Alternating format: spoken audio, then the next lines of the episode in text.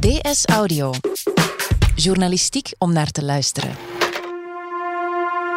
Dat de haven van Antwerpen de spil is in de internationale cocaïnehandel, is iets waar al jaren over gepraat wordt. Maar hoe ziet die wereld van de cocaïnehandel er eigenlijk uit?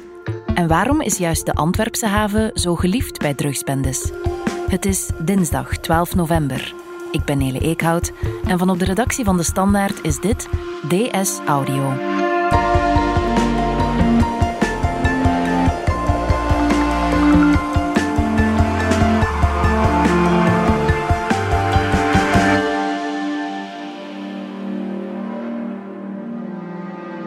Mark Eekhout, misdaadjournalist van De Standaard. De tijd van de patserbakken is voorbij. Dat lezen we in jouw artikel van afgelopen weekend. Van wie heb je dat gehoord? Wel, dat is een uitspraak van Ken Witpas. Dat is uh, procureur in Antwerpen die zich vooral bezighoudt met georganiseerde drugstrafiek. Ik ben er fulltime mee bezig. Ik heb medewerking van, van toch minstens twee collega's. En hij zegt dat drugscriminelen de dag van vandaag veel meer dan vroeger hun, hun uh, bezittingen beter verstoppen. Ze lopen niet meer te, te pronken met uh, opzichtige rijkdom, rijden niet meer in heel grote auto's die op hun eigen naam staan. Ofwel huren ze auto's, ofwel kopen ze kleinere auto's uh, ja, die niet zo opvallen en die natuurlijk als ze in beslag worden genomen uh, niet zoveel waard zijn. Hè. Dag van vandaag zijn ze iets meer low profile dan vroeger. Dat is eigenlijk wat hij wilde zeggen met die uitspraak. Ken Witpas is niet de enige met wie je hebt gesproken. Met wie heb je nog gesproken en waarover? Nee, naast Ken Witpas heb ik ook gesproken met Manolo Tersago. Manolo Tersago is iemand die heel weinig met de pers praat. Dat is de, de chef van de drugssectie van de Antwerpse federale politie. Ik kan u toch zeggen dat wij wel stevige resultaten hebben geboekt. Dat is dus eigenlijk de man uh, die verantwoordelijk is voor de strijd tegen de, de invoer van drugs in de Antwerpse haven. 41,6 ton cocaïne die deze jaar al in beslag is genomen. En ook voor het uh, oprollen van de bendes die in Antwerpen actief zijn. Dit jaar zitten wij al op 169 mensen gearresteerd. En je kunt zeker zeggen dat 85% daarvan uh, te maken heeft met internationaal cocaïnetrafiek. En waarom wilde je precies hen spreken? Wel, wij hadden de indruk dat er uh, de voorbije maanden vooral veel politiek gespin is geweest over de, de war on drugs in Antwerpen. Uh, mensen die meningen verkondigden. En wij vonden dat deze twee mensen, Manolo Torsago, die toch uh, ja, bij de federale politie al vele jaren de, de strijd tegen drugs leidt, en Ken Witpas, die op het parket net hetzelfde doet, dat die echt een beeld hadden over hoe het allemaal draait met die cocaïnehandel in Antwerpen. Van waar die komt, welke de criminele organisaties daarachter zijn, wat die drugs aanricht op straat in Antwerpen. Zij geven eigenlijk een, een zeer praktisch, maar ook eh, echt beeld, uh, wars van alle politieke gespin over, mm-hmm. over hoe het eigenlijk zit met die kook in Antwerpen en in de Antwerpse haven. Daarom vonden wij dat we het eens ja, vooral in de eerste plaats aan hen moesten vragen. Misschien gaan uh, mensen uit het uh, verhaal dat Manolo Tersago en Ken Witpas vertellen ook beter begrijpen dat uh, de realiteit achter het gebruik van cocaïne helemaal niet zo onschuldig is. En dat daar misdaadkartels achter zitten die, die echt tot alles in staat zijn. En ja, dat die kartels niet alleen ver in Zuid-Amerika leven, maar ook dicht bij ons. Dicht bij ons, zeg je, want uh, dit gesprek uh, speelt zich nog steeds vooral af rond Antwerpen en de Antwerpse haven. Die is nog steeds bijzonder aantrekkelijk voor criminelen. Hoe komt dat? Wel, Antwerpen heeft uh, heel veel voordelen hè, voor de criminelen. En eigenlijk zijn dat voor een stuk de, dezelfde voordelen dan, dan die er zijn voor de, voor de legale economie. De positieve aspecten van de legale economie, dus van, van die haven, legaal dan gezien, die zijn ook gunstig voor criminele organisaties. Nog geen half uur en we zitten in Nederland. Nog geen uur, we zitten in Duitsland of in Frankrijk.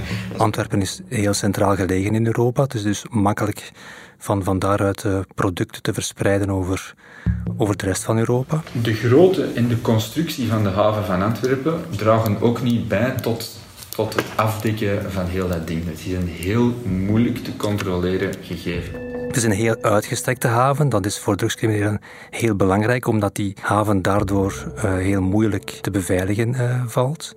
En bovendien zijn er ook heel wat uh, directe lijnen met Zuid-Amerikaanse landen. Hè. De landen waar de kook moet vandaan komen. Ja. En ja, dat maakt allemaal Antwerpen zeer aantrekkelijk. Hè. Iemand zei me met een, met een boutade... Uh, elke ananas die in Europa aankomt, die komt langs de haven van Antwerpen. Alle ananassen komen uit Zuid-Amerika en, en vaak komt daar kook mee mee, hè, met al die mhm. ladingen. Je zegt dat het handig is voor criminelen dat de haven zo uitgestrekt is. Kan je dat nog een beetje meer uitleggen? Waarom is dat zo praktisch voor een drugscrimineel? Wel, dat is praktisch omdat door de uitgestrektheid van de haven is ze ook zeer moeilijk uh, te beveiligen. Mhm. Je kan niet overal een politieman naast zetten naast elke terminal, want dat is gewoon niet te doen. Antwerpen is uh, een pak groter dan de havens van Rotterdam en Hamburg bijvoorbeeld. Uh, bovendien een ander voordeel voor de criminelen is dat in tegenstelling tot andere havens waar de douane meteen scant bij de aankomst van een container op een terminal, is dat in Antwerpen niet het geval. De containers komen aan, er gebeurt een risicoanalyse en als er een verdachte container wordt gevonden, dan moet hij eerst nog kilometers lang doorheen de haven vervoerd worden, eer hij bij de scan van de douane aankomt, okay. al waar hij gecontroleerd wordt. Dus niet alle containers worden gescand, enkel die waarvoor er redenen zijn om aan te nemen dat er iets verdacht mee is. Inderdaad. Maar die mogen wel helemaal onbegeleid naar die scanners varen. Ja, dat klopt. Dus er gebeurt wel een risicoanalyse. Dus men gaat geen uh, containers uh, controleren die uit een veilig land komen. Men controleert containers die, die uit Latijns-Amerika komen. Mhm. Dat is logisch. Hè? Dat is al een beperking van het aantal. Maar ook op dat aantal wordt nog een, ja, een analyse gedaan, omdat ze gewoon niet allemaal kunnen gecontroleerd worden. En een aantal van die containers worden dus gescand door de douane.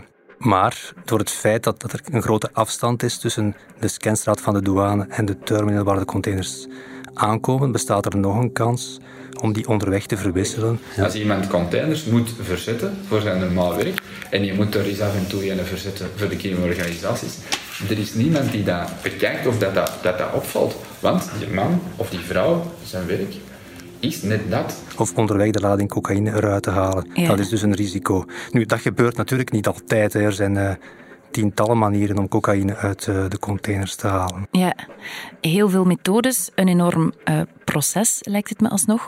Hoe komen die, die bendes aan, aan mensen die containers kunnen uithalen en die er ook voor zorgen dat containers bijvoorbeeld niet worden gescand? Um, wie zorgt ervoor dat alles in goede banen verloopt?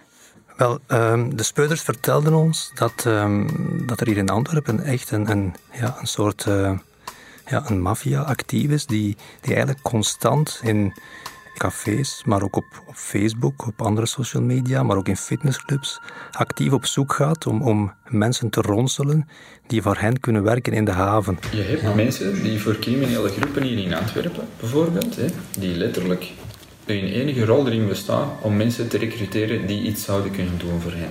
Nu, je moet weten, in de Antwerpse haven werken 65.000 mensen. Mhm. Een aantal daarvan, allee, toch enkele duizenden, werken ook op de risicoterminals. Dus dat zijn eigenlijk uh, ja, dat zijn de, de targets bij uitstek van, van die drugsmafia. Dus die, die uh, werpen echt eh, alles in de schaal om, om een aantal van die mensen binnen te halen. Dit is een professionele organisatie. Zij zijn actief bezig met headhunting. Actief. En ze proberen te achterhalen of die, of die iemand bijvoorbeeld in een scheiding ligt, uh, dat die dringend geld nodig heeft, dat die gokschulden heeft.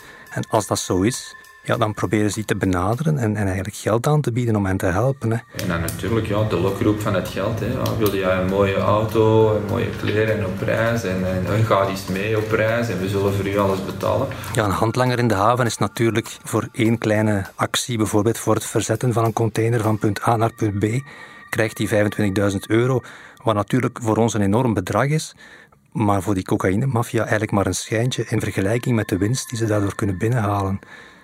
Dus die, die functie van, van ja, een soort headhunter, om dat soort mensen binnen te halen, dat is voor de, voor de drugsmafia ja, bijna onbetaalbaar. Hè. Maar dan zie je, eens dat je dat eerste stapje in die criminele wereld hebt gezet, kan je er nooit meer uit. Eerst zijn ze wel vriendelijk, maar daarna niet meer. En sommige mensen worden ook wel echt agressief eh, benaderd, gewoon van in het begin. Dat zijn brave havenarbeiders, maar die krijgen dan de dwingende vraag om iets te doen voor de criminelen. Kijk, uh, ik weet dat jij dat kan, dat jij daar werkt en jij gaat nu voor ons werken. En als je dat niet doet, dan heb je iets voor. Want we weten je wonen, want we weten waar je kinderen naar school gaat. Mhm. Ja, dat zijn uh, allez, zeer onvriendelijke manieren om iemand te benaderen, maar dat gebeurt dus echt in de realiteit ook.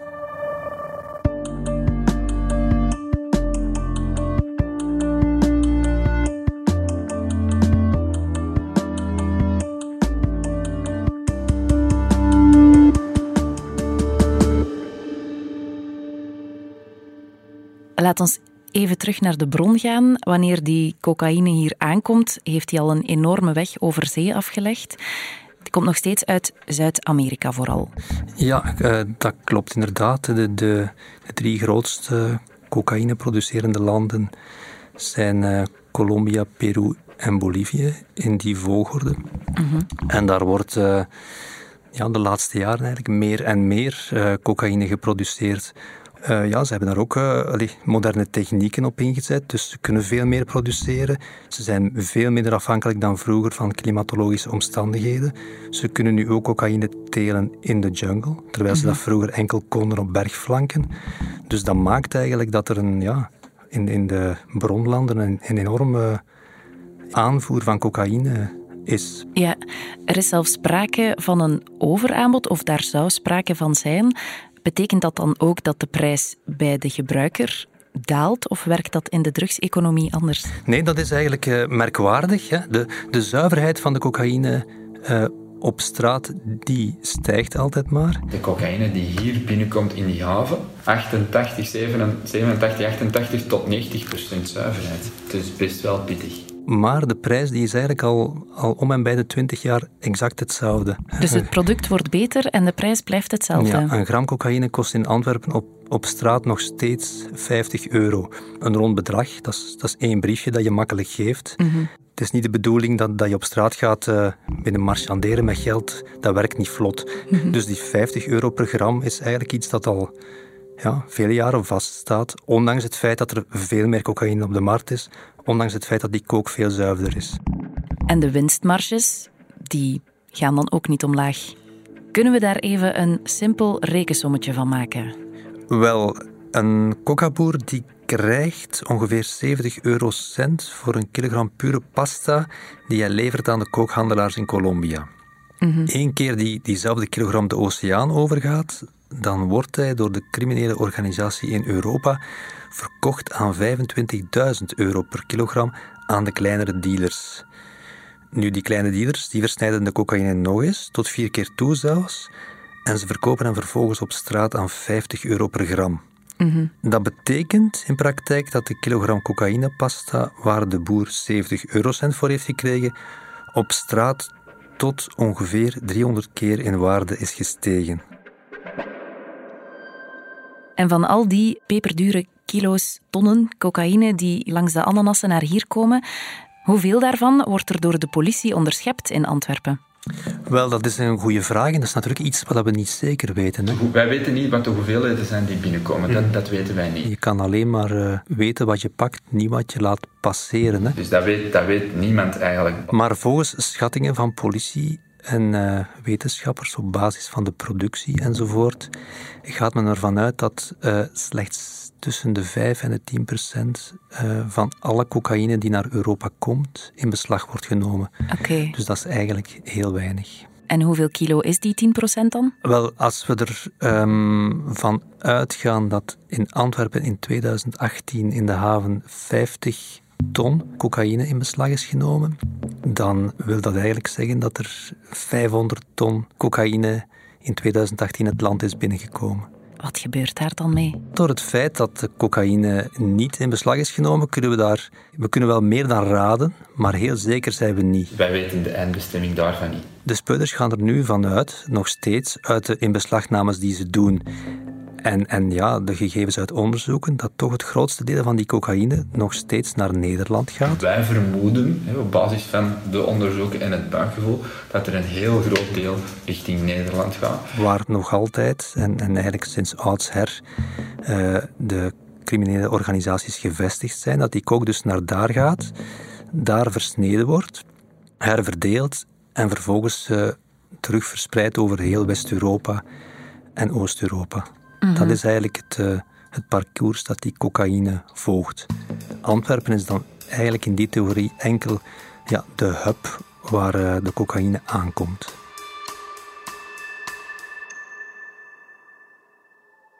De vraag is enorm groot.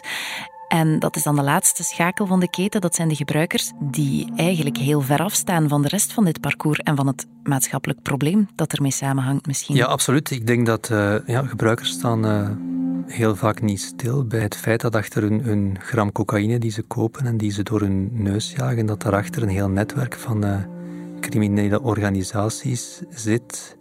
Mensen die geweld niet schuwen, die, die moorden plegen, ontvoeringen en gewelddaden. Hè. Dat geweld uh, dat, dat speelt zich af in de onderwereld, maar af en toe merken we daar in de bovenwereld, zogezegd, ook wel wat van. Hè?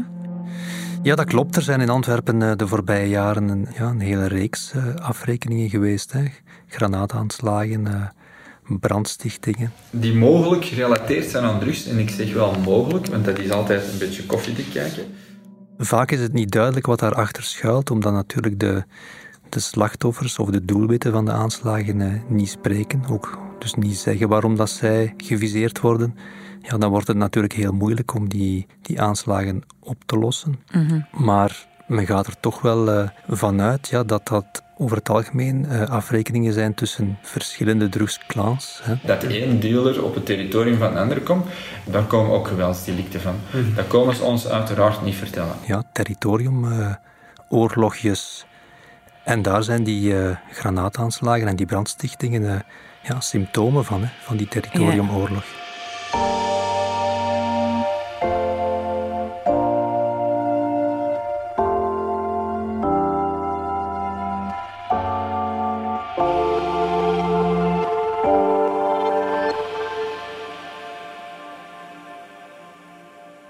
Om die hele enorme handel en alle oorlogjes die ermee gepaard gaan te bedwingen, lees ik dat er 40 mensen van de politie Antwerpen op zitten.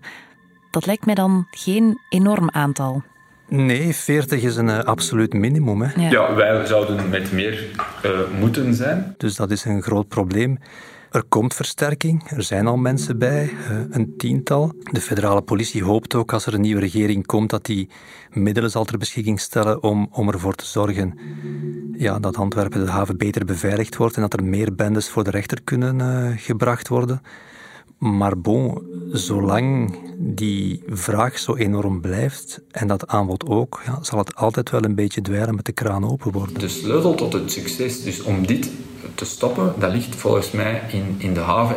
Wat de politie nu ook uh, vooral probeert, is in samenwerking met de douane en, uh, en de havenbazen en de werkgevers, om de muren hoger te maken. Zo hoog mogelijke drempels opbouwen, zo hoog mogelijk structurele barrières opbouwen, dat het moeilijk wordt. Hè. Te proberen uh, werknemers beter te screenen, te proberen ervoor te zorgen dat containers niet meer naar die aparte scanstraten van de douane moeten, maar mm -hmm. te proberen controles on the spot te organiseren. Waardoor dat je, je cocaïnetrafiek ernstig verstoord wordt. Ze proberen dus eigenlijk het, het, risico dat er cocaïne door de Antwerpse haven komt gewoon kleiner te maken. En waardoor dat de lokale klans en hun corrupte recruten in de haven eigenlijk droog komen te liggen. En dan zou het gevolg moeten zijn hè, dat de drugskartels eieren voor hun geld gaan kiezen en op termijn een andere haven gaan kiezen om hun kook Europa binnen te smokkelen. Wat dan ook zou betekenen dat de Antwerpse bendes werkloos zouden worden, hun broodwinningen zien verdwijnen en dan is er natuurlijk ook geen reden meer om met elkaar te gaan afrekenen. Volgens mij is dat de enige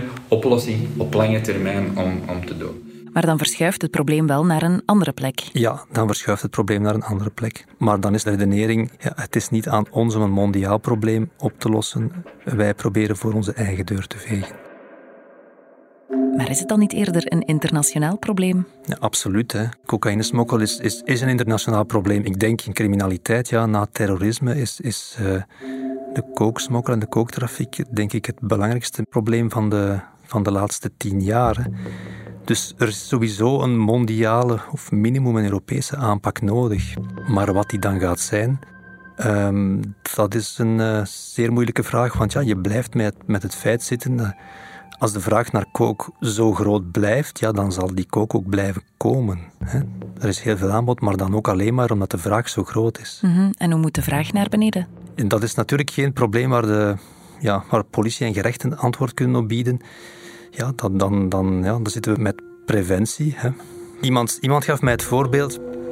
Twintig jaar geleden reden mensen in het verkeer als ze gedronken hadden. Geen probleem, daar werd niet bij nagedacht. Toen zijn de Bob-campagnes gekomen. En nu doet eigenlijk bijna niemand dat meer. Of er wordt toch veel meer over nagedacht. Maar die redenering geldt niet voor cocaïne. Nu lijkt cocaïne iets normaal te zijn geworden, waar niemand zich vragen bij stelt. Dus misschien moeten we het ooit zover krijgen ja, dat men ook daar beter gaat over nadenken. En misschien gaat op die manier het gebruik wel zakken. Het is een theorie. Ik weet niet of het klopt. Mark Eekhout, dankjewel. Dit was DS Audio. Wil je reageren? Dat kan via dsaudio.standaard.be. In deze aflevering hoorde je Mark Eekhout, Manolo Tersago, Ken Witpas en mezelf, Nele Eekhout. De eindredactie gebeurde door Anna Korterink. Pieter Schrevens deed de audioproductie. Brecht Plasgaard schreef de muziek die je hoorde in deze podcast. Chef audio is Wouter van Driessen. Vond je deze podcast interessant? Weet dan dat je er elke werkdag één kunt beluisteren. Dat kan via de DS Nieuws app of via standaard.be-audio. Je kunt je ook abonneren via iTunes, Spotify of de podcast-app van je keuze. En als je daar dan toch bent, schrijf gerust een review. Zo toon je ook anderen de weg. Morgen zijn we er opnieuw.